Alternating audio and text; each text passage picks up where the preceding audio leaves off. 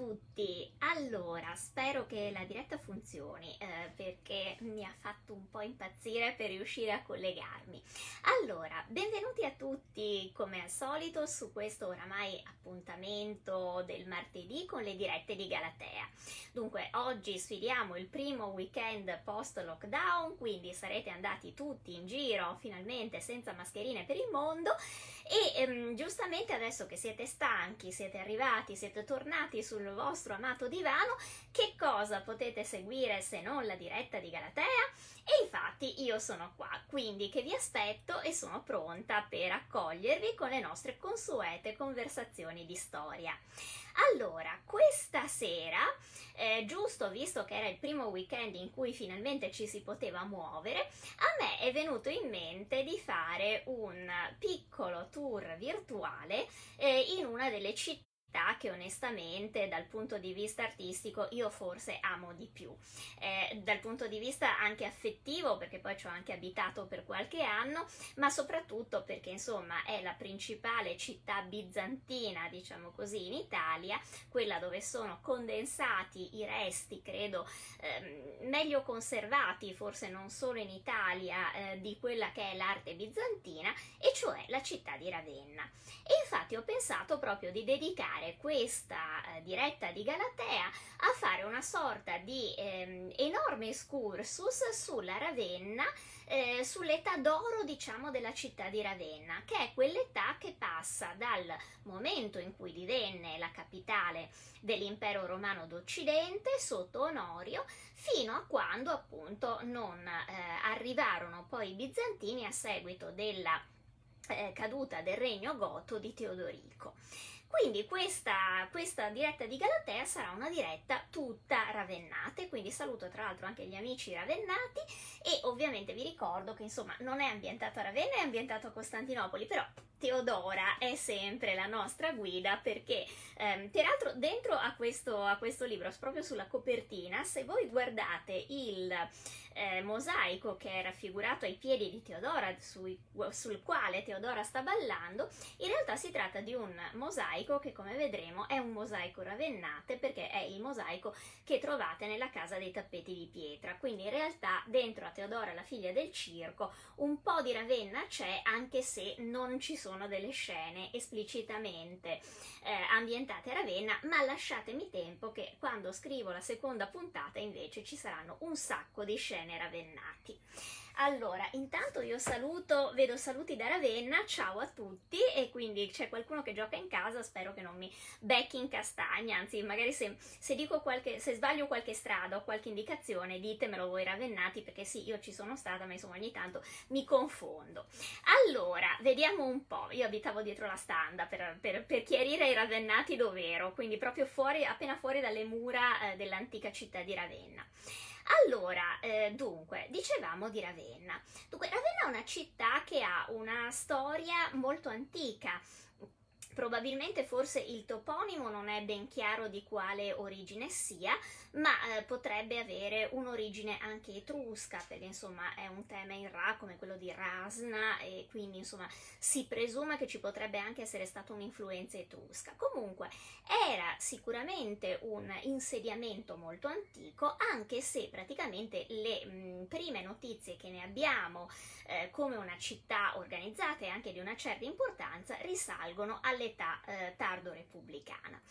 Eh, Ravenna fu importante anche nella vita di Giulio Cesare perché eh, la sera, la notte prima di, ehm, le notti prima di decidere di passare il Rubicone, Cesare si fermò proprio a Ravenna. Ehm, e anzi lì appunto fece un po' base prima di eh, tentare questa operazione che avrebbe portato le sue legioni a eh, passare appunto il Rubicone che era considerato il, il confine sacro tra eh, la parte diciamo mh, delle province e invece quella parte di territorio che era considerato il Pomerium di Roma, quindi lui si ferma nella città di Ravenna, dove peraltro si dice che stesse anche organizzando eh, dei giochi, probabilmente perché Cesare era un grande appassionato di giochi gladiatori.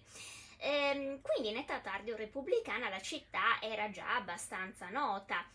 anche se probabilmente era molto ridotto come insediamento. Ravenna già allora aveva indubbiamente una importanza perché era vicino al mare, molto più vicina tra l'altro di quello che oggi non è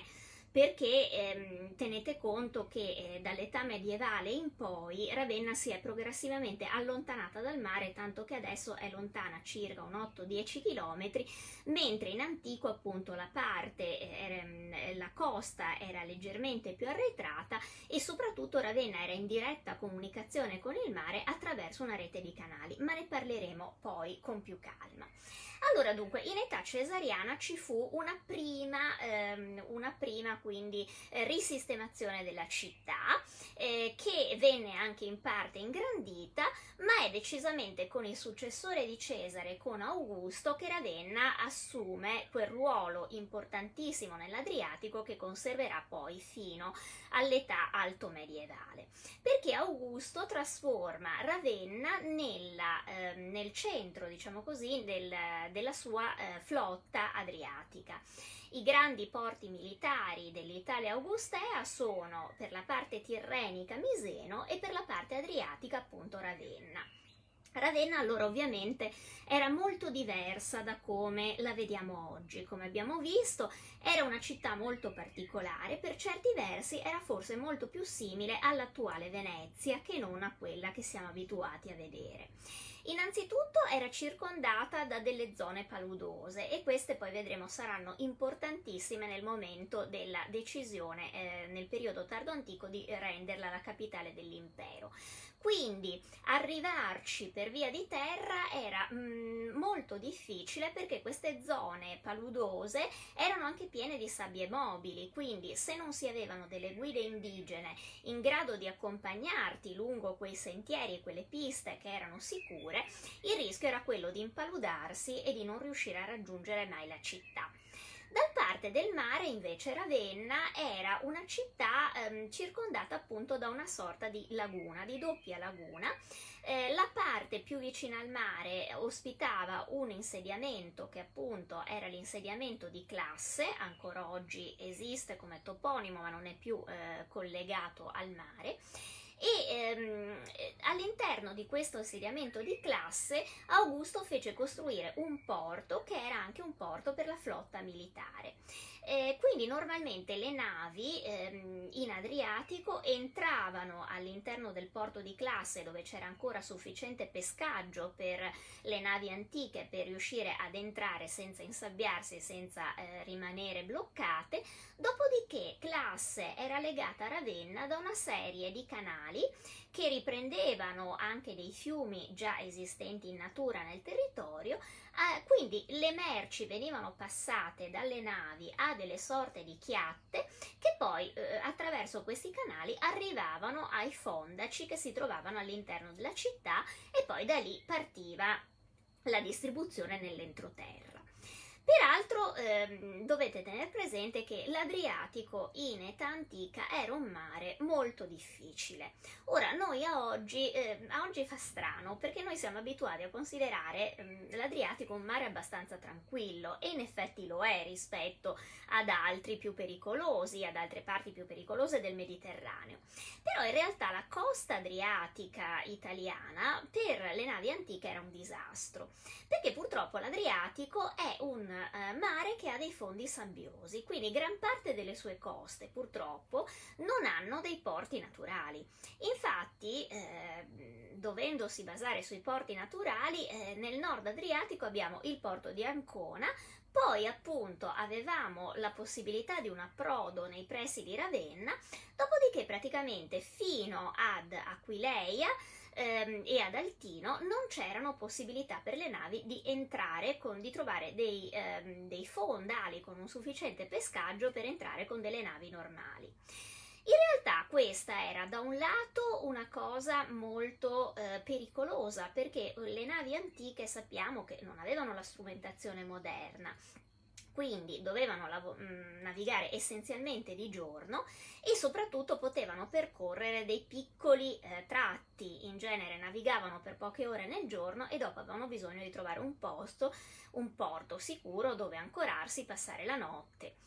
Eh, in Adriatico questo non era possibile perché i vari porti erano scaglionati a più di una giornata di viaggio e questo rendeva l'Adriatico in tutte le fonti antiche indicato come un mare pericolosissimo, che a noi fa molto strano perché in realtà le tempeste in Adriatico non sono fortissime, ma quello che lo rendeva pericoloso era proprio il fatto che mancavano i porti. Quindi se una nave veniva sorpresa in navigazione, fuori, in mare, ehm, diciamo nel tratto di costa che andava da Ravenna fino ad Aquileia, il problema era che non sapeva dove ripararsi e quindi era quasi sicura di fare naufragio. Nella parte invece ad ovest, il prob- cioè ad est, scusatemi, eh, il problema era che le coste liburniche, cioè quelle della Dalmazia, dell'Istria, eccetera, erano infestate da pirati. Quindi la navigazione in Adriatico per gli antichi era veramente qualcosa di molto pericoloso. La costruzione del porto di Ravenna in realtà risolse eh, parte di questi problemi, perché anche qui dobbiamo tenere presente che la costa come la conosciamo oggi è particolarmente diversa da quella che invece conoscevano gli antichi. Noi oggi, eh, beh, chi di voi ha fatto percorso la statale Romea, ehm, sa che questa statale, tranne che a Chioggia e poi in alcuni tratti, è quasi sempre circondata da campi, ma questi campi in realtà sono quasi tutti frutto di bonifiche successive all'età romana. In realtà in età eh, romana eh, tutta la linea di costa dell'Adriatico da Grado, Aquileia, diciamo così, fino a Ravenna era una sorta di laguna costiera continua. Quindi in realtà c'erano, di cui oggi rimangono soltanto in sostanza la laguna di Comacchio, quella di Chioggia e poi qualcosa appunto vicino a Ravenna. Invece in realtà in antico praticamente si poteva partire da Ravenna e con una serie di canali che in parte erano naturali, in parte univano queste lagune appunto naturali e in parte erano invece creati dall'uomo, si poteva praticamente entrare con una chiatta o una nave dal fondo eh, piatto dentro al porto di Ravenna, prendere questa sorta di autostrada d'acqua ehm, che si snodava per tutta la costa dell'Alto Adriatico e si arrivava quindi in sicurezza fino ad Aquileia. Questo permetteva non solo di spostare dei carichi molto anche pesanti, perché ovviamente all'epoca romana non esistevano i tir, quindi tutti i, quei, quei, quei, carichi particolarmente complicati, pensiamo ai marmi, alle calotte, alle, alle, opere, alle grandi opere di allora, non potevano essere naturalmente spostate sulle strade, perché i carri non sarebbero riusciti a trasportarli. Tutto questo tipo invece di ehm, di merce veniva spostata attraverso appunto le, ehm, le, le, chiatte e arrivava anche in relativa sicurezza perché ovviamente ehm, all'interno di queste lagune anche se scoppiavano dei temporali eh, erano sempre molto più limitati i danni che potevano fare perché il moto ondoso era molto più limitato e quindi la navigazione era sicuramente più tranquilla. Ora, come capite, tutto questo era veramente una fonte di enorme guadagno per Ravenna, perché in pratica eh, a Ravenna arrivavano merci da tutto l'Oriente e poi venivano ridistribuite sia nell'entroterra sia appunto portate verso le altre grandi città della, dell'Alto Adriatico, cioè Aquileia ed Altino.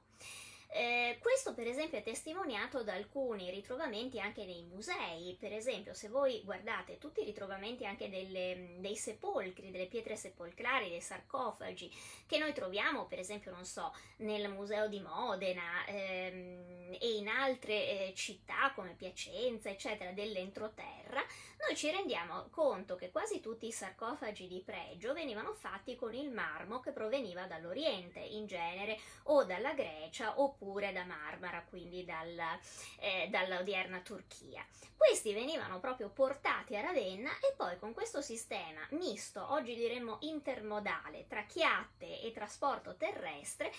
arrivavano, in pratica arrivavano già dei semilavorati, nel senso che in, uh, in, i pezzi di marmo venivano portati a Ravenna. Qui delle officine locali preparavano, sbozzavano dei sarcofagi che erano una produzione standard, poi le inviavano nelle città dell'entroterra e i signorotti locali acquistavano un sarcofago mm, come un odierno, non so, prefabbricato, che poi si eh, customizzavano, nel senso che decidevano, il sarcofago veniva mandato magari con delle figure abbozzate oppure con un cartiglio già fatto e il committente decideva di farci inserire un busto che lo ritraesse oppure eh, che il cartiglio dovesse contenere la sua iscrizione funebre e così via. Quindi Ravenna era un punto di scambio eh, per tutta una serie di merci, anche molto, eh, molto ricche, perché questi sarcofagi ovviamente, anche se erano dei prelavorati erano comunque dei sarcofagi di marmo, dei sarcofagi di marmo, ehm, di marmo appunto pario oppure di marmo, ehm, di marmo appunto del Mar di Marmara che erano molto preziosi e quindi erano rivolti ad una clientela decisamente medio-alta. Ravenna era quindi il tramite di tutto questo e anche per esempio nella produzione di beni di consumo di lusso come i profumi, come eh, il vino, come mh, mm, il garum, questa salsa salsa per cui i romani andavano pazzi, che oggi noi a leggere gli ingredienti onestamente ci si rivolta lo stomaco perché era fatta con le interiora di pesce messe a macerare, eh, però i romani ne andavano letteralmente pazzi e ne importavano grandissime quantità. Ravenna quindi era un vero e proprio punto di eh, arrivo e poi di ridistribuzione di tutta questa mercanzia per, tutto, eh, per tutta l'Italia, non solo per il nord Italia, ma principalmente per il nord Italia e poi anche per le Gallie e per la parte diciamo eh, del nord della Germania. Quindi eh, indubbiamente era un punto fondamentale e di conseguenza era anche una città ricchissima. In età eh, imperiale, quindi Ravenna è già una città molto ricca e molto importante dal punto di vista commerciale. Non lo è probabilmente dal punto di vista politico, perché in realtà viene citata molto raramente nelle fonti, non pare che ci siano dei grossi avvenimenti che intervengono in questa cittadina. Sappiamo però che ehm, sia l'aristocrazia locale, sia anche ehm, diciamo così, gli imperatori fanno una serie di interventi. Sappiamo che c'è stata sicuramente una porta urbica che venne in qualche modo costruita per spinta dell'imperatore Tiberio, le mura della città erano, eh, erano molto eh, tenute bene quindi, e soprattutto era molto controllato il porto perché oltre che essere un porto commerciale abbiamo visto che aveva anche una importantissima funzione strategica e militare, quindi era il porto eh, più importante fronte militare nell'impero, quindi era anche quello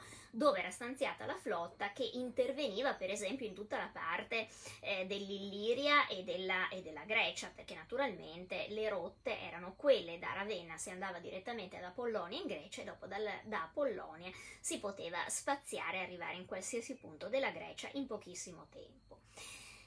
Cosa succede nell'epoca tardoantica? Beh, eh, succede una vera e propria rivoluzione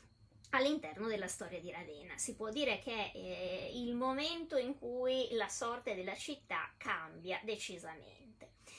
In periodo tardo antico, eh, specialmente eh, sotto la dinastia dei Valentiniani e di Teodosio, evidentemente l'Italia comincia ad avere eh, dei problemi di sicurezza notevoli. Ci sono eh, continue eh, invasioni, o meglio sconfinamenti di barbari che si spingono appunto eh, fino all'interno dell'Italia, C- c'è un'insicurezza diffusa, ehm, quindi insomma anche eh, la stessa corte imperiale si trova nella necessità di garantire una sede sicura per gli imperatori. Teodosio e, gli imperatori d'Occidente fino a quel momento avevano spostato la, ehm, la sede imperiale a Mediolanum, cioè a Milano. Eh, dove appunto ehm, assistiamo in età tardoantica anche lì ad un'enorme ehm, ridefinizione urbanistica della città, alla creazione di nuovi spazi pubblici e poi naturalmente anche alla creazione di numerose basiliche cristiane perché quasi contemporaneamente il, cristian- il, cristianesimo si diffonde, poi insomma a Milano abbiamo la figura di Ambrogio che quindi trasforma anche la città dando anche un grande impulso alla costruzione di basiliche e alla ehm, riedificazione e ristrutturazione anche di quello che c'è. Però ad un certo punto Milano comincia ad essere pericolosa, comincia ad essere pericolosa perché Milano si trova in mezzo alla pianura padana e per quanto possa essere una città una città ricca, difenderla è una bella grana perché a Milano ehm, l'intera città è esposta facilmente ad assedi e anche a scorrerie, perché non ci sono attorno dei veri e propri ostacoli naturali che possano fermare né un, eh, un qualche imperatore o un qualche aspirante imperatore che voglia ehm, attaccare la città, né che possano essere un freno naturale a delle scorrerie di barbari. Quindi ad un certo punto Onorio, il neo imperatore d'Occidente che è arrivato sul trono che è un ragazzino e per tutta la vita non è che darà poi grandi ehm, come dire, grandi prove di avere un genio, un acume politico-militare, si trova eh, in una città che è fortemente esposta dal punto di vista politico, eh, perché tra l'altro mh, è anche una città dove Ambrogio e il clero a lui vicino ha, un, ha un'importanza notevole, anche una capacità pesante di influenzare le cose. Uh, ciao Alberto! Eh, scusate, mi è arrivato anche Alberto Tosofei. Eh, dunque, ehm, quindi, eh, diciamo, dal punto di vista anche eh, politico, è una città difficile da gestire, perché indubbiamente il clero cattolico e Ambrogio e i suoi successori hanno un peso eh, notevole ma soprattutto è difficile da gestire dal punto di vista militare, anzi è impossibile da gestire dal punto di vista militare perché mancano proprio delle difese naturali. Onorio non è un gran combattente, in realtà non è un gran niente perché mm, diciamo che fra gli imperatori imbranati ehm, Onorio ha un posto di assoluto rilievo, ma ehm, si rende però conto, o meglio si rende conto la sua corte che rimanere a Milano è proprio un rischio strategico. Quindi decide di spostare la capitale dell'impero in una città più difendibile e a quel punto Ravenna è una soluzione ottima perché si difende praticamente da sola. Come abbiamo visto Ravenna è circondata da queste paludi, da queste paludi che sono per giunta anche con dei eh, tratti ampi in cui ci sono delle sabbie mobili, quindi qualsiasi esercito arrivi di fronte a Ravenna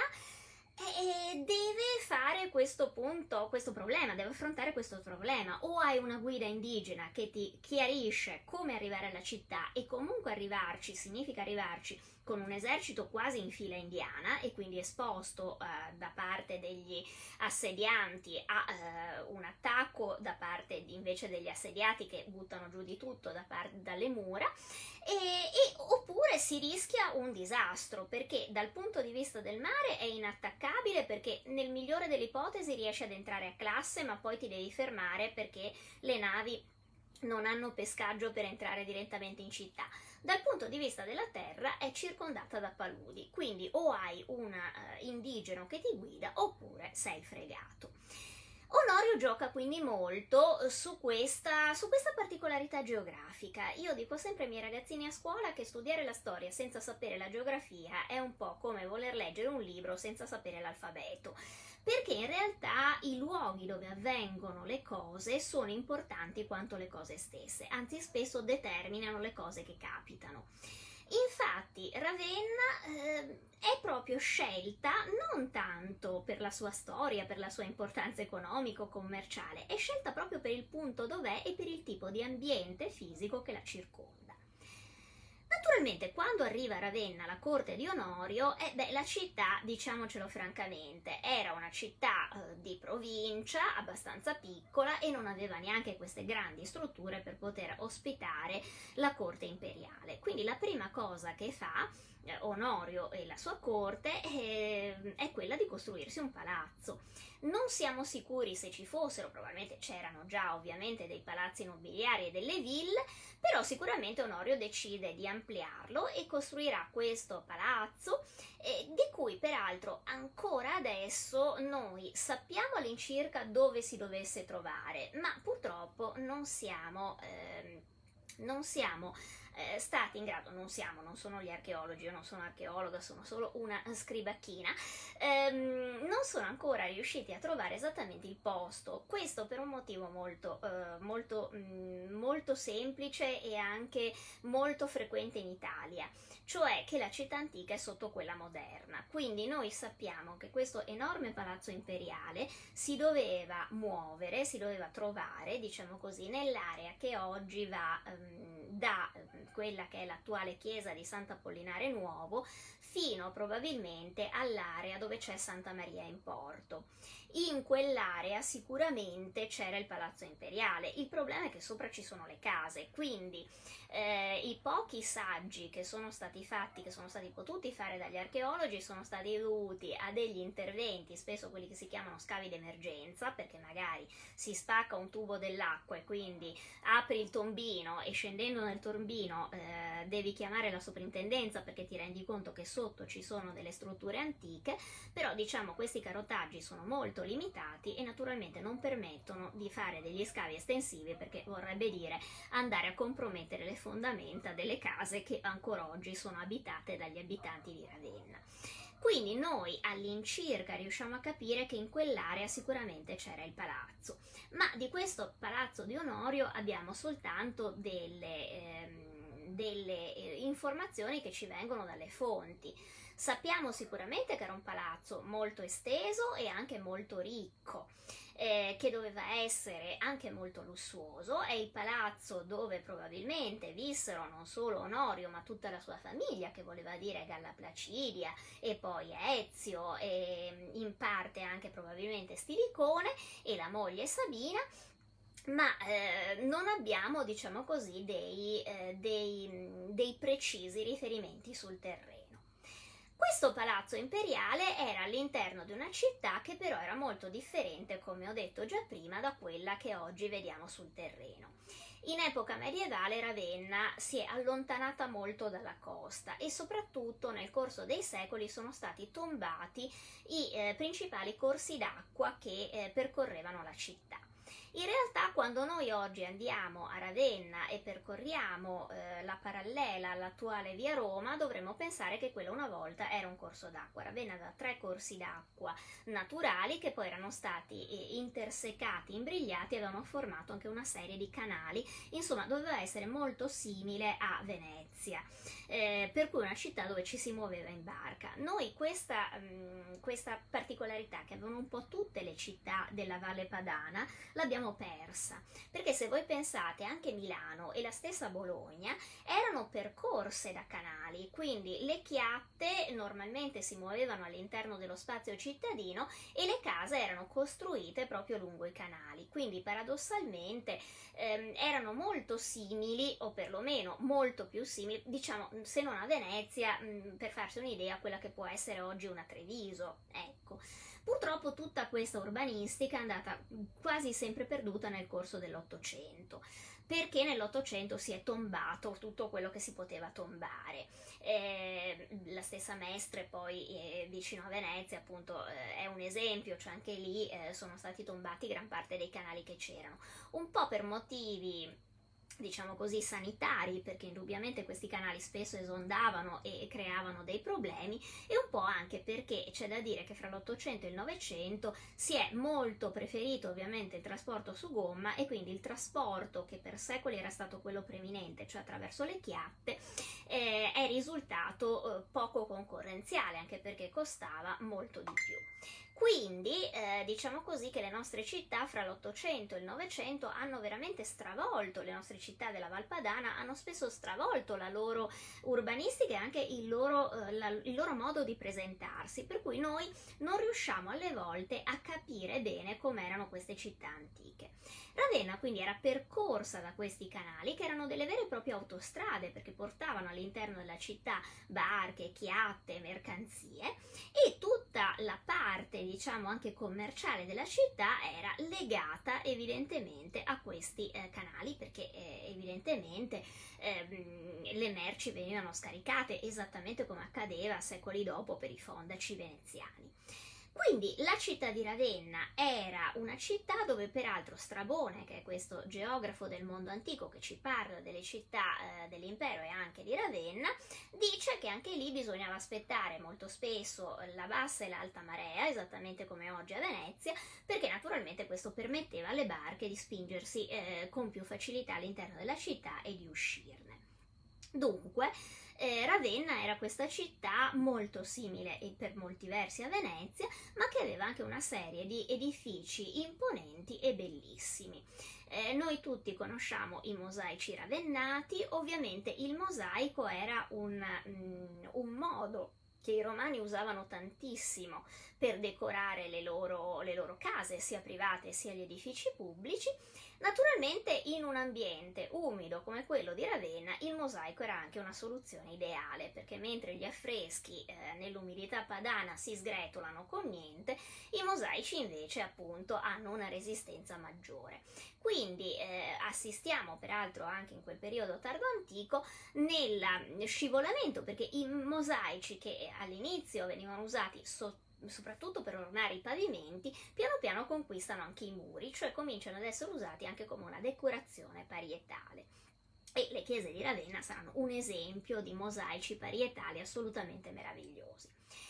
Dunque, come vi dicevo, Ravenna quindi ha questa enorme esplosione anche urbanistica sotto Onorio che eh, si unisce anche all'esplosione per la costruzione di un sacco di nuove chiese, perché naturalmente con la dinastia teodosiana e valentiniani siamo in un periodo in cui il cristianesimo oramai è vittorioso e quindi vengono costruite a Ravenna anche una serie di nuove chiese proprio per il nuovo culto. Naturalmente sono anni anche in cui eh, quando noi parliamo di cristianesimo delle origini dobbiamo tener conto che sì, erano tutti cristiani, ma passavano il tempo a litigare ad ammazzarsi tra di loro. Quindi in realtà all'interno dei cristiani esistevano diverse correnti, la principale e quella che aveva maggior seguito, oltre al cattolicesimo, era anche l'arianesimo. Arianesimo che peraltro era una variante del cristianesimo molto diffusa presso i popoli barbari. Quindi gran parte dei barbari che militavano all'interno dell'impero romano come truppe eh, erano cristiani sì, ma erano ariani. E questo determina anche una piccola differenza, perché il clero ariano, tenete presente che era assolutamente separato da quello cattolico. Quindi gli ariani avevano bisogno di avere anche le loro chiese e questo, come vedremo, diventerà importante nell'età teodoriciana. Allora, nell'età quindi di Onorio e di tutta quella serie poi infinita di imperatori che durano mezz'ora, come dico io, ehm, del tardo antico, Ravenna resta comunque un punto fondamentale. È una città che tra l'altro non perde mai, forse l'unica in Italia, in quel periodo che non perde mai su- il suo contatto con Costantinopoli, cioè eh, da Ravenna partivano regolarmente, quasi ogni settimana, carichi per Costantinopoli. Quindi eh, il cordone umbilicale, diciamo così, tra eh, l'impero d'Oriente e l'impero d'Occidente veniva anche garantito proprio attraverso il porto di Ravenna. Eh, da Ravenna parte anche la stessa Galla Placidia che ad un certo punto dovrà scappare letteralmente dalla corte del fratellastro Onorio eh, per motivi non chiarissimi ma forse legati al fatto, secondo i pettegolezzi di corte, che Onorio, che mh, mm, povera stellina, mh, mm, diciamoci era piuttosto disturbato, pare che ad un certo punto avesse sviluppato nei confronti di questa sua sorella una, mh, mm, diciamo, un affetto un po' esagerato, insomma la inseguiva per i corridoi, poi pretendeva di baciarla sulla bocca, Galla Placidia era notoriamente una donna bellissima, insomma ad un certo punto doveva essere quasi sconfinato nelle molestie sessuali e la povera Galla Placidia per evitare, eh, visto che lui era l'imperatore non gli si poteva dire di no, pare che ad un certo punto, ehm, cioè pare no, prende proprio la decisione di scappare a Costantinopoli e quindi lo fa attraverso il porto di Ravenna. Eh, naturalmente, quando noi pensiamo a Ravenna, capitale dell'impero, non dobbiamo pensare però che Roma fosse abbandonata a se stessa. In realtà le due città continuano ad essere eh, quasi sullo stesso piano, anche perché a Ravenna c'è la corte imperiale, però a Roma è rimasto il Senato. Quindi in realtà c'è un continuo interscambio tra le due città di dignitari che fanno la spola, di senatori che vanno su e giù e anche proprio di truppe di esercito che si spostano. Cosa succede quando l'impero eh, d'Occidente collassa? Ravenna anche qui ha un eh, ruolo fondamentale. Innanzitutto perché a Ravenna ehm, si, si, si, si, svolgono alcune scene, diciamo così, eh, fondamentali per la caduta dell'impero romano. A Ravenna ehm, avviene, nei dintorni di Ravenna, avviene l'eccidio che ehm, distrugge la famiglia di Romolo Augustolo perché appunto Odoacre ha prima favorito la salita al trono di Romolo Augustolo, che è questo ragazzino eh, di, di 14-16 anni, insomma veramente un bambino che viene messo sul trono dal padre Flavio Oreste, il quale è un militare e ad onta del nome però è un militare barbaro, lui in realtà era di origine germanica e aveva però sposato una nobildonna romana. Quindi, non osando proclamarsi imperatore lui, perché sa benissimo che gli spocchiosissimi um, senatori romani non accetterebbero mai di giurare fedeltà ad un imperatore di origine barbara, Flavio Oreste fa una mossa mh, mm, geniale, cioè quella di mettere sul trono questo ragazzino che comunque è mezzo romano e quindi è meglio accetto, sempre restando che essendo giovanissimo avrebbe comunque governato lui. Per riuscire ad ottenere questo, Flavio Oreste aveva stretto un patto con un altro degli ufficiali della Guardia Imperiale, ovvero con Odoacre. Odoacre che anche lui era completamente barbaro, non sappiamo esattamente di quale etnia, perché eh, lui in genere viene indicato come re degli Eruli, ma nelle fonti c'è una certa oscillazione, non capiamo bene quale fosse la sua tribù veramente d'origine. Era una famiglia, quella di Odoacre, che comunque era al servizio dei romani da almeno due generazioni. Il padre era stato ambasciatore eh, per i romani presso Attila, quindi aveva avuto anche un ruolo politico e militare importante, quindi il figlio non dobbiamo immaginarcelo proprio come un barbaro totalmente rozzo e venuto fuori dalle selve. Ma diciamo così, Odoacre ehm, era il capo di questa guardia di Eruli che erano mh, mm, in sostanza coloro che erano in grado di garantire la sicurezza dell'imperatore stringe con Flavio Oreste un patto, nel senso che Flavio Oreste gli promette che una volta che il figlio sarà arrivato imperatore eh, gli concederà, eh, concederà ad Odoacre e ai suoi barbari un terzo delle terre in Italia eh, perché ovviamente non aveva soldi per pagarlo, ma eh, gli aveva promesso queste terre. Il problema è che poi quando invece si trova ad avere eh, Romolo Augusto viene messo sul trono e Flavio Oreste dovrebbe pagare quanto ha promesso ad Odoacre, si trova nell'impossibilità di farlo perché per trovare questo terzo di terre da dare ai soldati di Odoacre dovrebbe toglierlo ai senatori romani, i quali gli rispondono picche perché non vogliono, eh, non vogliono rinunciare naturalmente ad un solo acro delle loro terre. Quindi Odoacre giustamente si arrabbia, nasce una contesa fra i due che si conclude con una strage familiare in cui Odoacre e i suoi entrano nella villa dove Flavio Oreste mh, mm, è, eh, dove abita, uccidono lui e probabilmente uccidono anche la moglie e poi si trovano con questo ragazzino che formalmente è l'imperatore e stranamente Odoacre fa una cosa poco barbara perché far fuori il bambino eh, per la morale del tempo non sarebbe stato particolarmente grave, si era visto ben di peggio nella corte di Ravenna, ma lui invece si ferma, nel senso che rispetta il piccolo Romolo Augustolo, lo invierà ehm, come prigioniero, ma come prigioniero di lusso in una villa appunto a Baia in Campania, probabilmente in quello che oggi è Castel dell'Ovo a Napoli, e lo lascerà lì vivere tranquillo senza fargli il male, senza torcergli un capello. Insomma, potremmo dire che in tutto il gran casino del Medioevo ehm, il povero Romolo Augusto in fondo è quello che la sfanga meglio, perché eh, gli tolgono un, un, trono di cui probabilmente non sapeva cosa farsene e, e resta poi per tutta la vita tranquillo, tant'è vero che poi in, in in, durante l'età matura, perché poi muore anche abbastanza giovane, ma insomma, eh, quando ha più di 40 anni pare che addirittura trasformi la sua villa in un convento, in un cenacolo intellettuale cristiano, eh, senza dover chiedere particolari permessi a nessuno, quindi era anche abbastanza libero di muovere e di organizzare il patrimonio come voleva. Odoacre a questo punto diventa il padrone di Ravenna, ehm, un padrone che è un padrone di fatto ma non è un padrone di diritto e quindi la prima cosa che lui si premura è quella di cercare una qualche forma di riconoscimento da parte dell'impero romano d'Oriente.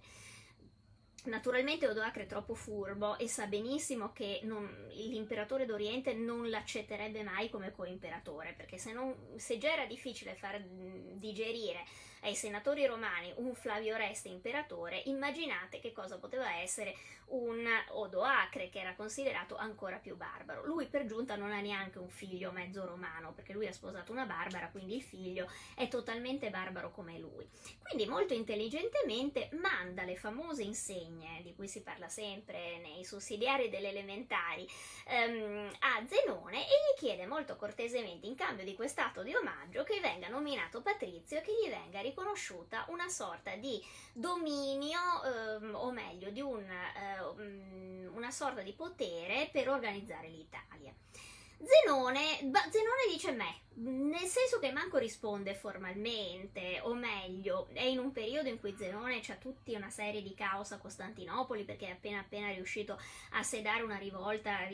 scatenatagli contro dalla suocera, quindi immaginiamo che quando gli arrivano le insegne d'Occidente un po' le guarda come dire che diavolo me ne devo fare e un po' anche se volesse fare qualcosa non è proprio il momento giusto per cacciarsi in una campagna in Italia eh, anche perché francamente da Costantinopoli l'Italia eh, sembrava molto distante e anche poco attrattiva. Quindi dice vabbè fa un po' quello che ti pare, eh, tienti l'Italia basta che non rompi le scatole. E il povero Doacre prende questa cosa molto seriamente, nel senso che lui per una ventina d'anni l'Italia la regge anche bene, tra l'altro muovendosi con molta intelligenza nei confronti anche degli imperatori romani. A Ravenna non ci risulta che abbia fatto dei grandi interventi urbanistici, probabilmente perché aveva anche molte altre cose da fare. Eh, però diciamo così che eh, è un ottimo gestore dell'esistente. Quindi in un momento in cui le città d'Italia cominciano a soffrire per una grande crisi economica e anche proprio per una grande crisi eh, per cui vediamo anche nel, nelle, nelle proprio nelle, nelle, negli edifici vediamo che ci sono problemi perché mancano anche proprio i mattoni per riparare le cose in altre parti d'Italia.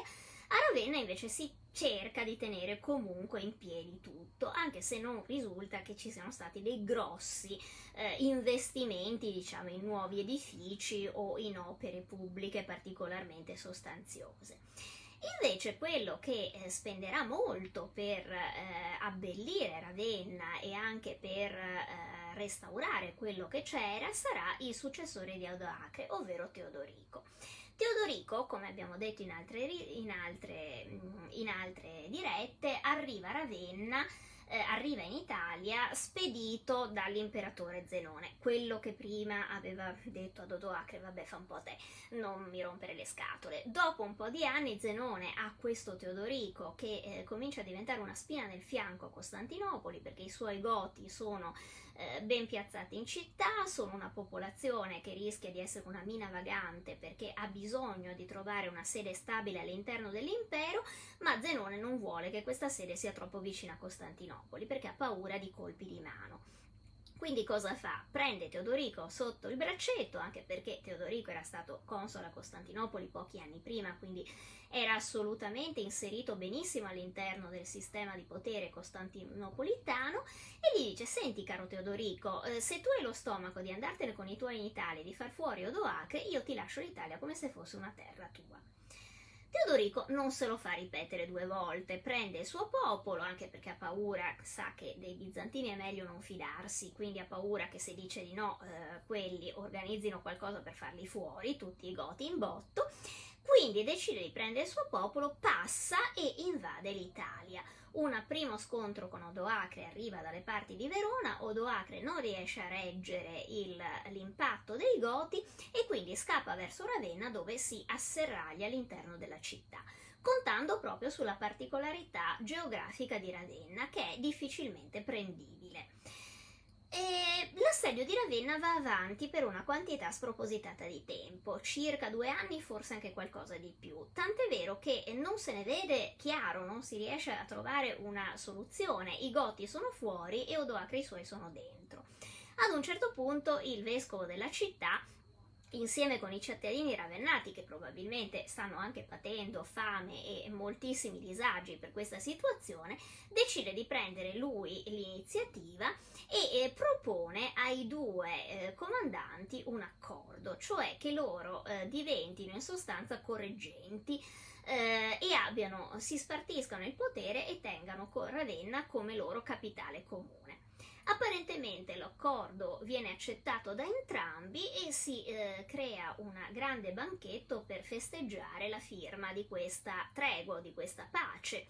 ma eh, per motivi che ci sono abbastanza ignoti, perché le fonti ovviamente riportano versioni diverse, all'interno del banchetto succede qualcosa di imprevisto o forse qualcosa che Teodorico ha previsto fin dall'inizio, cioè il povero Doacre entra eh, nel banchetto convinto di firmare una pace, ma finisce il banchetto steso per terra morto. Cosa sia successo non è chiaro, le fonti riportano due versioni, una dice che appunto Teodorico ha approfittato di un momento di confusione per far fuori il rivale, le fonti filogotiche invece dicono che eh, in realtà Odoacre ha provocato Teodorico, fatto sta che insomma c'è una zuffa in cui Teodorico tira fuori la spada e il povero Odoacre, ciao, ci siamo visti. A questo punto Teodorico è diventato il re dei Goti e anche il luogotenente dell'imperatore in Italia. C'è da dire che Teodorico è una persona, è un uomo sicuramente non, mm, non ignorante, parla greco e latino, è stato mm, allevato alla corte di Costantinopoli e quindi conosce anche mm, Costantinopoli, conosce la bellezza di Costantinopoli, apprezza molto l'arte, apprezza anche la compagnia degli intellettuali dell'epoca perché si circonda per anni e anni eh, della crema della eh, società romana del tempo. Si sceglie come consulenti ehm, Severino Boezio, Cassiodoro, Liberio come prefetto del Peretorio, insomma lui ehm, ha una visione da eh, barbaro, ma da barbaro molto romanizzato e ha anche un imponente programma eh, culturale e urbanistico perché veramente rivolta Ravenna come un calzino. Eh, lui è anche molto attento, per esempio, alla ricostruzione dei monumenti a Roma, spende una cifra anche notevole per ricostruire, per rattoppare alcuni eh, monumenti romani che erano molto decaduti, per esempio il Circo Massimo, per esempio altre, eh, non solo altri mh, mm, edifici pubblici della città di Roma, ma certamente a Ravenna si trova anche con la mano più libera perché eh, c'è molto su cui può intervenire. Sappiamo che Teodorico eh, mise pesantemente mano al palazzo imperiale di Onorio, che viene mantenuto probabilmente nella sua, ehm, nella sua forma, nella sua planimetria generale, ma a cui vengono aggiunti alcuni ambienti. Eh, alcuni ambienti, per esempio, di rappresentanza vengono aggiunti oppure vengono molto rimodernati. Uno sicuramente era cosiddetto triclinio a mare, cioè una sala di rappresentanza per i grandi banchetti eh, della corte che mh, era stato costruito con una, eh, con una, apertura proprio sul porto eh, di Ravenna, quindi sul mare, si chiamava a mare perché appunto dava un'occhiata proprio, consentiva di guardare eh, verso il mare. e il grande altro investimento eh, che viene fatto da Teodorico è la costruzione al, vicino al palazzo imperiale di quella che è la cappella privata del palazzo, quella, mm, la, il, la chiesa che doveva eh, servire per le funzioni della famiglia reale. Naturalmente Teodorico è un goto, quindi questa chiesa era una chiesa eh, ariana perché eh, la religione che seguiva eh, la, il, Teodorico era appunto la variante ariana del cristianesimo. Questa chiesa era quella San, del nostro Signore Gesù Cristo che noi oggi ancora possiamo visitare perché in realtà è quella di Sant'Apollinare Nuovo. Quindi la struttura in cui noi ancora oggi entriamo quando entriamo a Sant'Apollinare Nuovo è quella della chiesa gotica, quindi della chiesa costruita da Teodorico. E anche parte della eh, della decorazione musiva che noi troviamo all'interno di questa chiesa è quella appunto eh, fatta dai goti di Teodorico. Non tutta perché in realtà ehm, parte di questa decorazione fu poi scalpellata via e eh, ricostruita quando Ravenna cadde nelle mani dei bizantini.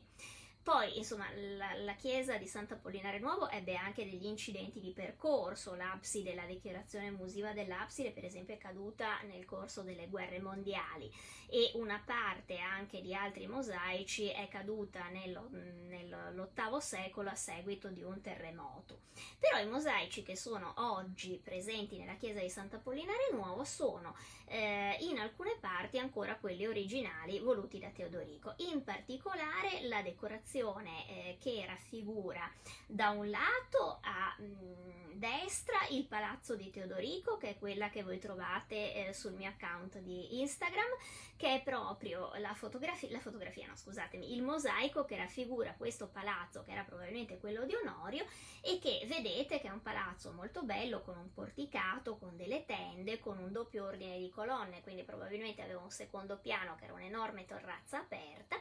e all'interno di queste, mm, di queste colonne, di questi archi che eh, dovevano aprire eh, il palazzo, ehm, in realtà oggi ci sono, nella raffigurazione di Sant'Apollinare Nuovo, ci sono delle tende che svolazzano. Se uno va a guardare però bene da vicino questa raffigurazione scopre una cosa un po' strana, cioè che all'interno delle colonne bianche che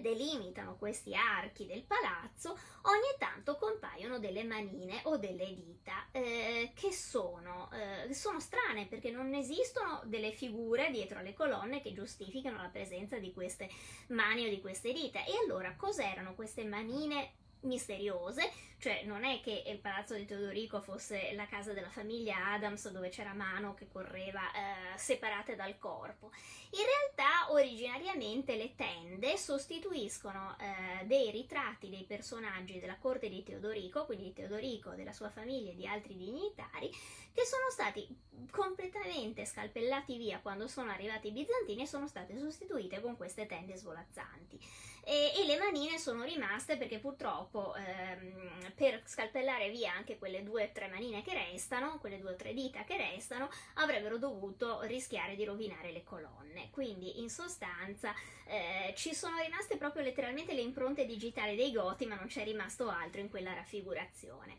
Altra raffigurazione originale è quella della Madonna seduta in trono alla fine, mentre sono stati completamente rifatti tutti gli altri eh, mosaici che si trovano nella prima fascia di Sant'Apollinare Nuovo, cioè la, mm, la teoria delle vergini e dei... Ehm, e dei martiri che è stata pesantemente rimaneggiata appunto quando i bizantini hanno preso la città per, mh, mm, per, togliere qualsiasi accenno appunto alla variante ariana in cui credeva Teodorico. Eh, dall'altra parte, di fronte alla raffigurazione del palazzo, abbiamo invece una bellissima raffigurazione della città di Ravenna, dove appunto vediamo le mura della città e anche alcune eh, galee, alcune navi che entrano nel porto. Quindi è proprio una fotografia, quella che ci resta in Sant'Apollinare Nuovo, della Ravenna di Teodorico. All'interno poi del muro c'è una piccola raffigurazione che è quella di cui avevo parlato ieri sera su Instagram e che trovate anche lì eh, la fotografia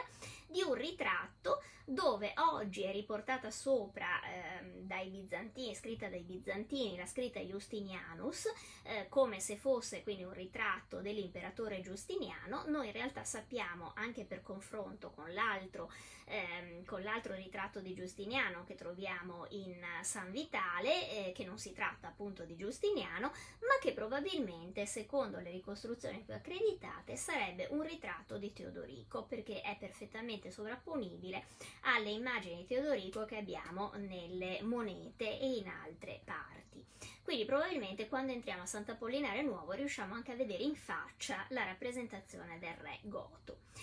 Vicino a Sant'Apollinare c'è una cosa che oggi nelle guide anche nella tradizione viene detto il palazzo di Teodorico, che è in realtà un edificio in mattoni, sicuramente più tardo perché è databile eh, sicuramente dopo il X secolo, perlomeno nelle forme in cui ci è giunto, e che in realtà sarebbe eh, la facciata di una chiesa che si chiamava San Salvatore in calchi e di cui è rimasta proprio soltanto la facciata perché poi tutto il resto è collassato ed è completamente scoperto. In realtà però questo San Salvatore in calchi deve il suo nome eh, alla Calchè, calché che in greco vuol dire porta di bronzo e che quindi ricordava probabilmente che in quel eh, luogo c'era la porta di bronzo che era l'entrata dei palazzi imperiali. L'ipotesi degli archeologi è che la chiesa di San Salvatore in Calchi sia stata costruita rimaneggiando una struttura precedente che era probabilmente quella appunto della porta aurea del palazzo di Teodorico e soprattutto eh, che le strutture murarie fossero quelle della caserma degli excubitores che erano le guardie personali a difesa del, eh, del re. Quindi si tratterebbe di un'antica caserma che poi è stata riassestata nel corso dei secoli ed è stata trasformata in chiesa. All'interno di questa struttura noi abbiamo trovato una serie di mosaici eh, che erano pavimentali e che sono in parte conservati, che in parte sono tenuti adesso nel museo eh, di Ravenna. E ehm, mentre purtroppo è andata perduta un'opera che noi sappiamo dovesse trovarsi probabilmente di fronte a quella porta di bronzo del palazzo, cioè un ritratto equestre di Teodorico che è andato perduto ma noi sappiamo che fu in realtà saccheggiato e portato via da Carlo Magno che lo prese da Ravenna e lo portò eh, ad Aquisgrana eh, dove lo ri- riassestò per farlo passare come se fosse un ritratto equestre suo. Quindi questa è una di quelle opere che nel corso del tempo sono sparite eh, da Ravenna e sono finite altrove. Eh, questo per quanto riguarda la parte, diciamo, gotica della città. Eh, all'interno invece della città di Ravenna noi sappiamo che ci dovevano essere delle altre magnifiche strutture, per esempio è ricordata una fontana dedicata ad Ercole che doveva essere veramente meravigliosa, mentre la Ravenna bizantina, cioè quella parte di Ravenna che viene poi ulteriormente eh, riassestata con l'arrivo dei bizantini, ha sicuramente delle strutture importanti come per esempio la chiesa di San Vitale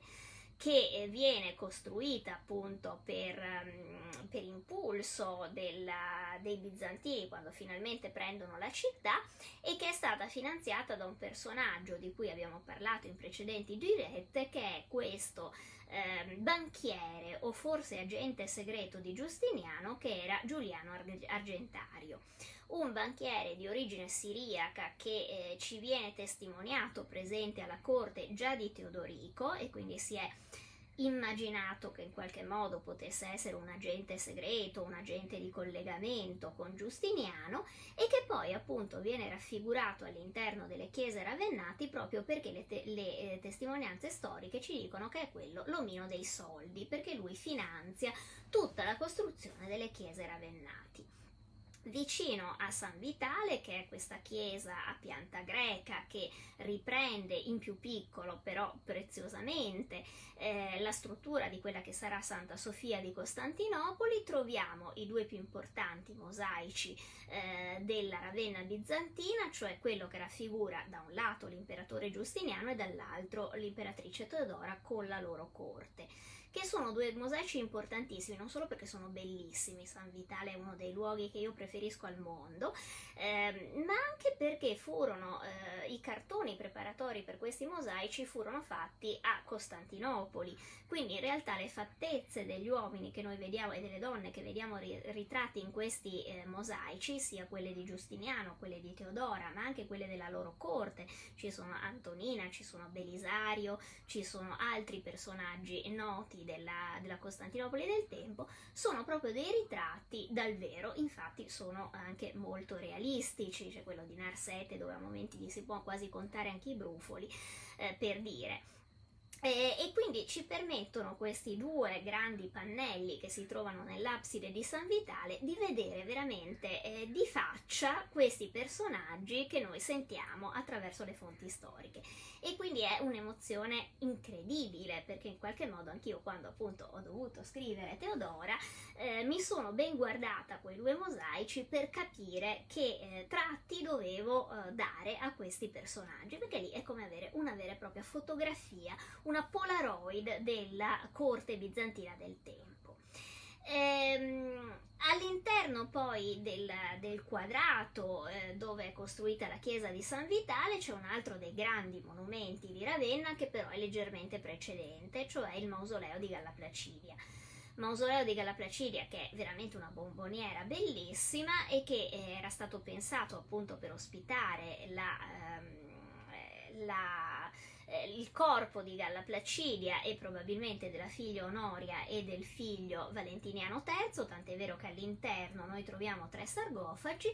eh, che sono però rimasti vuoti perché in realtà nessuno di questi tre personaggi è mai stato eh, sepolto all'interno di questo mausoleo. Galla Placidia perché probabilmente è stata eh, sepolta all'interno del mausoleo di Santa Costanza a Roma, mentre non abbiamo la più pallida idea di che, dove siano finiti i corpi dei due figli, eh, cioè eh, l'imperatore Valentiniano III eh, che fu ucciso da una congiura di corte e la sventurata Onoria che è questa fanciulla eh, che poverina mh, mm, fu veramente un personaggio iellatissimo perché rimasta incinta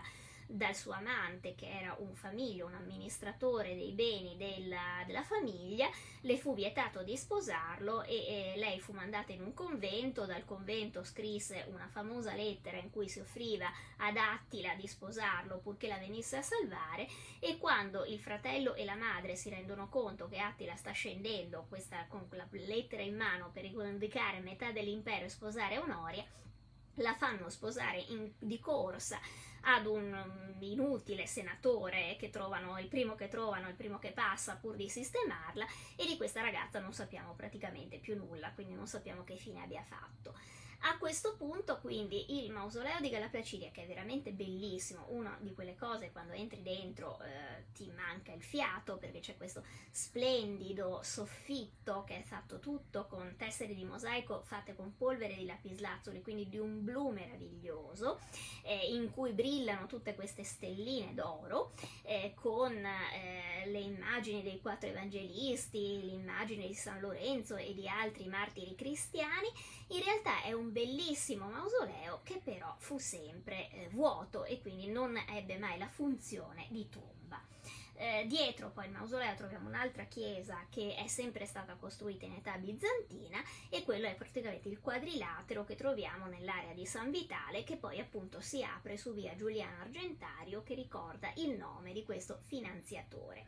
Sono andate perse alcune eh, importanti chiese di Ravenna, il Duomo di Ravenna che è eh, dove c'è il Duomo attuale che però è stato completamente rifatto nel corso del, mm, dei secoli successivi, quindi non siamo in grado di vederne la struttura originale. Sono in gran parte perdute le porte romane della città, ne restano, ne restano alcuni eh, tratti, ma purtroppo non siamo in grado di capirne la, la fisonomia esatta. È andata persa anche una eh, chiesa dedicata a San Michele, eh, di cui peraltro però un pezzo di mosaico è conservato tutt'oggi nel Museo Diocesano di Torcello. Eh, ed è un, una testina d'angelo che è assolutamente meravigliosa. Se passate per Torcello andatela a vedere perché merita e ehm, gli altri invece eh, pezzi di quel mosaico credo se non ricordo male che siano finiti in Germania però non vorrei dirvi una stupidaggine non ricordo esattamente dove ma un vago ricordo che sono da qualche parte in Germania mentre altre due strutture importanti una non più esistente l'altra invece ancora esistentissima sono la chiesa di Sant'Apollinare in classe che probabilmente è stata la prima basilica eh, paleocristiana di Ravenna, perché Sant'Apollinare è il, ehm, il patrono di Ravenna ehm, e dove originariamente erano conservate le spoglie di Sant'Apollinare che poi furono traslate nel XII secolo in Sant'Apollinare Nuovo, che fino a quel momento invece si era chiamato San Martino di Tours, proprio perché eh, in quel periodo c'erano state delle incursioni di pirati a classe e quindi la popolazione aveva paura che si fregassero le eh, spoglie del santo e quindi le portarono dentro in città. Eh, di Sant'Apollinare in classe è bellissima ovviamente la decorazione a mosaico della cupola eh, mentre è andato completamente perduto il convento eh, che si, ehm, che si eh, che era stato costruito eh, beh, proprio praticamente attaccata all'area di Sant'Apollinare, che però eh, era un convento molto importante in epoca medievale, anche molto, eh, molto conosciuto, tant'è vero che ospitò anche l'imperatore Ottone eh, quando venne durante un suo viaggio in Italia, ma che è stato letteralmente smontato pietra su pietra perché eh, ad un certo punto è decaduto e quindi come spesso capitava in antico si recuperavano le i materiali per usarli altrove. Peraltro adesso è oggetto di un scavo eh, che ne sta recuperando gran parte delle strutture e ne sta ricostruendo. Altra cosa importante da vedere a Ravenna se andate per una gita, da un lato è la ricostruzione del porto di classe, che adesso è diventato un parco archeologico, è stato aperto un 4-5 anni fa, dove potete vedere anche la ricostruzione di un pezzo del canale che una volta entrava dentro a Ravenna, quindi con, la con la, eh, i ritrovamenti relativi ai docks, ai magazzini di età augustea e anche ad alcune eh, alzati che invece si rifanno alla Ravenna di età gotica e che erano delle capanne che poi sono state inserite nell'area del porto. Mentre bellissima in centro a Ravenna è la casa dei tappeti di pietra che è questo, um, questo ritrovamento stranissimo perché è stato fatto uh, per caso, come spesso capita, mentre si scavava il garage per un uh, condominio ed è stato ritrovato una, uh, un'intera domus di un funzionario bizantino di VI secolo, che peraltro aveva diversi livelli perché la stessa domus praticamente risulta attiva dall'età augustea fino al VI secolo. Lì dentro potete trovare ancora intatta una meravigliosa decorazione pavimentale romana, eh, dove appunto sono presenti eh, delle bellissime opere in mosaico che vanno assolutamente viste perché meritano e soprattutto il meraviglioso appunto mosaico delle quattro stagioni che era eh, un mosaico eh, di eh, livello di IV secolo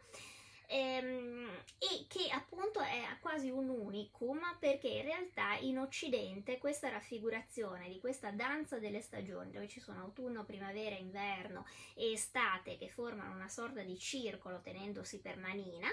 è una raffigurazione che è molto rara in Occidente, mentre è molto più diffusa in Oriente. Quindi probabilmente il padrone di casa o era di origine orientale oppure eh, aveva vissuto in Oriente, aveva dei rapporti con l'Oriente, aveva copiato questa raffigurazione da dei, ehm, da dei ehm, da degli esempi orientali. Eh, in uno dei livelli inferiori c'è anche un meraviglioso eh, ragazzo che porta in mano un agnellino e che è stato identificato come un buon pastore, anche se potrebbe essere anche un dio Apollo, quindi non è chiaro se si tratta di una raffigurazione cristiana oppure di una raffigurazione di un dio eh, pagano, ancora pagano. La cosa divertente della casa dei tappeti di pietra è che questo funzionario, probabilmente bizantino, che ha costruito questa casa, che era, ripeto, una casa di alta levatura, evidentemente doveva essere qualcuno di molto ricco e di molto importante, ha combinato, ha fatto un vero e proprio abuso edilizio perché un pezzo della sua, eh, della sua eh, stanza principale ehm, è evidentemente stata fatta passando sopra ad una precedente strada pubblica romana, quindi molto probabilmente per ingrandire una parte di casa che gli interessava, questo funzionario bizantino, conscio che aveva abbastanza potere per non pagare nessun, nessuno scotto per quello che stava facendo, si è appropriato di un pezzo di suolo pubblico, il che ci testimonia peraltro che dai tempi del tardo antico in Italia è cambiato comunque molto poco. Allora, io mi rendo conto che sì, oramai ho sforato l'ora, quindi la devo anche finire perché giustamente sarete anche stufi di sentirmi parlare. Io spero che eh, tutto questo vi sia piaciuto, dunque aspettate un attimo che vedo che ci sono un sacco di commenti, ma devo mettere gli occhiali perché io non ci leggo, mannaggia alla, al fatto che uno invecchia e quindi deve mettersi gli occhiali. Eh, saluto ovviamente tutti quelli che mi stanno ascoltando, Ula Paolo Comacchio, ciao come stai? Leonardo anche, ciao a tutti, mi fa molto piacere vedervi, la Rosanna, Alice, veramente siete tantissimi, Maricari, uh, veramente. Franca da Re, ciao, eh, Alberto l'ho, l'ho, l'ho, salutato anche prima. E... Ehm, Dunque, eh, beh, allora, Paolo Mercante, la, la, tomba di Dante è decisamente dopo, quindi magari dedicherò, dedicherò una puntata a Dante, allora parleremo anche della sua tomba a Ravennate e parleremo anche di Boccaccio a Ravenna, perché non, non molti sanno, ma insomma è uno dei personaggi. Ravenna c'è passato Boccaccio, c'è passato il papà del Bembo, c'è passato Dante, insomma veramente una di quelle città dove è passata una gran parte della letteratura italiana, però magari non stasera, ne parliamo in un altro momento. Allora, mm, lessi che Teodorico di Modernò, l'ormai scomparso acquedotto di Traiano. Sì, lui intervenne anche sugli acquedotti della città proprio perché fece anche diverse fontane nuove in città, proprio per, eh, per riuscire a, a, a garantire l'approvvigionamento d'acqua, che era fondamentale naturalmente perché Ravenna non ha poi delle fonti eh, dentro alla città, quindi era necessario portargliela. Ehm, eh, lo, sì, il governo dei Goti tutto sommato fu ottimo per Ravenna, eh, c'è da dire che la città ebbe anche una ripresa economica sotto i Goti, eh, meglio che non sotto i successivi bizantini, però c'è da dire che anche i bizantini oramai arrivarono in Italia a seguito di 30 anni di guerre e quindi decisamente la situazione era parecchio compromessa.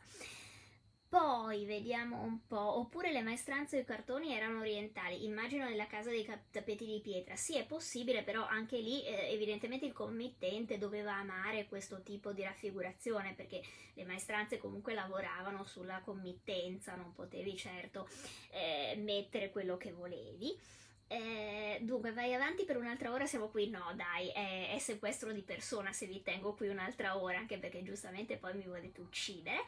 Eh, va bene, allora, eh, prometto che farò anche una puntata allora prima o dopo su Dante Ravenna. Intanto io vi ricordo che questa sera abbiamo fatto la diretta, della, la diretta di Galatea, ma giovedì c'è il nuovo appuntamento che abbiamo chiamato Le chiacchierate di Galatea e eh, ospite questa giovedì ci sarà Flavia Frisone e eh, parleremo con lei di storia greca e di donne perché è di storia antica e di donne, perché Flavia è un argomento che ha ehm, trattato molto spesso e io, come sapete, con le donne e la storia antica sono una delle mie passioni e quindi faremo questa intervista che spero sarà interessante, quindi vi invito sulla pagina giovedì a seguirci.